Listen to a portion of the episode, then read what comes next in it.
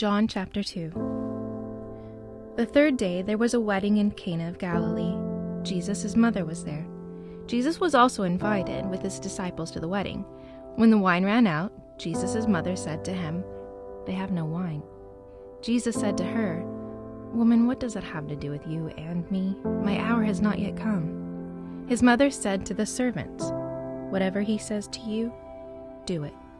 Now there were six water pots of stone set there after the Jews' way of purifying, containing two or three metretes apiece. Jesus said to them, Fill the water pots with water. So they filled them up to the brim. He said to them, Now draw some out, and take it to the ruler of the feast. So they took it. When the ruler of the feast tasted the water, now become wine, and didn't know where it came from, but that the servants who had drawn the water knew, the ruler of the feast called the bridegroom and said to him, Everyone serves the good wine first, and when the guests have drunk freely, then that which is worse. You have kept the good wine until now. This beginning of his signs Jesus did in Cana of Galilee, and revealed his glory, and his disciples believed in him. After this, he went down to Capernaum, he and his mother, his brothers, and his disciples, and they stayed there a few days. The Passover of the Jews was at hand, and Jesus went up to Jerusalem. He found in the temple those who sold oxen, sheep, and doves, and the changers of money sitting.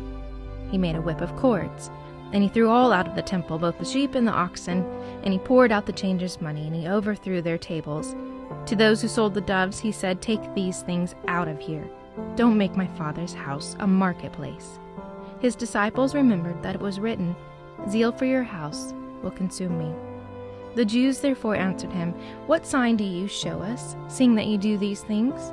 Jesus answered them, Destroy this temple, and in three days I will raise it up. The Jews therefore said, It took forty six years to build this temple.